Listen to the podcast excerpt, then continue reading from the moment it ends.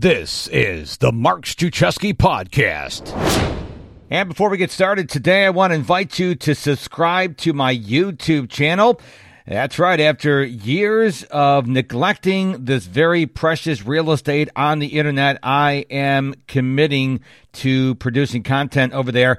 The easiest way to find me over on YouTube is go to my website, MisterProductivity.com, M-I-S-T-E-R, MisterProductivity.com. Scroll to the bottom of the page and you'll see the YouTube logo there. Just click it and subscribe and you will get exclusive content that I'm going to be putting on the YouTube.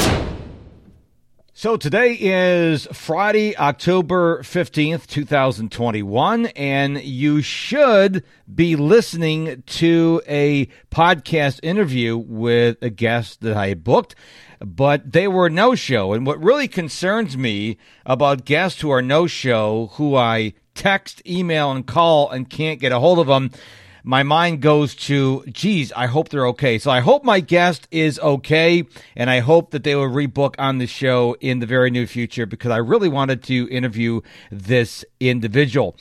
Which brings me to the topic of the show today. What do you do when life doesn't go as planned? You know, this is something that we all are aware of. We're all conscious of it because it happens to every single one of us the best laid plans can go awry quickly. And it's that's not that's not a question of if, it's a question of when. But we're going to set that aside just for a minute here because it is life and I don't care how productive, how successful, how healthy you are, how intentional you are, life is going to throw curveballs at you. That's that's a given. But what happens next is where the true successful people, and I'm not just talking in terms of wealth or followers, I'm talking about people who are successful in life, they make a determination what they are going to do, how they are going to react when life doesn't go as planned. Now, in the instance of this episode today, my guest didn't show up and I couldn't get a hold of them. Now, I'm concerned I'm genuinely concerned that they're okay. Now, I'm a positive person. I'd like to think that maybe they lost internet, maybe they lost their phone, whatever the case may be. I never go toward the negative as much as possible. I just assume that life happens. But when you have life happen to you, as we all do every day, how are you handling it? And I believe that you have a fork in the road when life happens to you.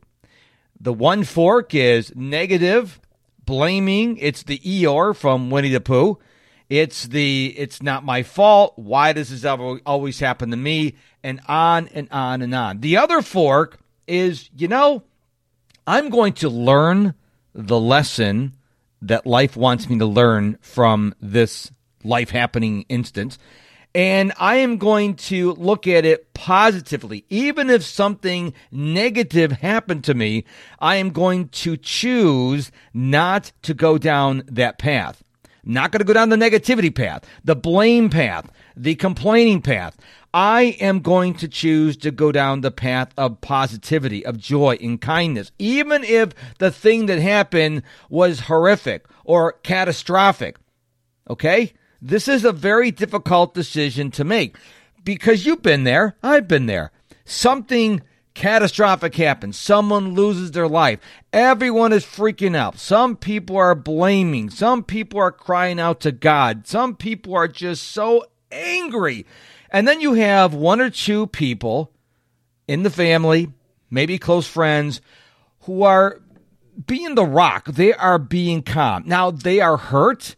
They are dealing with the pain of the loss or of whatever happens, but they're staying calm because you have to have someone in any situation that is remaining calm. It is very difficult to do this. It certainly takes a skill to do this, but you've got to get to a point where if no one else is being calm, you have got to be the voice of calmness. So when my guest didn't show up today and I couldn't get a hold of them, I could have gone angry. I could have cursed them out. I could have said they don't care about me. Do they even know who I am? I gave my time. I sat down at the computer. I was ready to record their episode. How dare they? But I didn't do that.